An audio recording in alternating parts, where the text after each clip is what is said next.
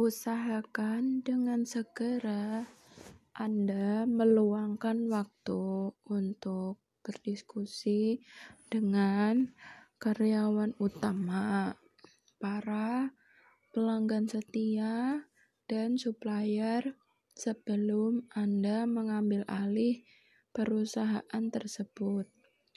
Beritahu mereka tentang rencana dan gagasan Anda tentang masa depan bisnis yang lebih baik, cerah, dan ramah.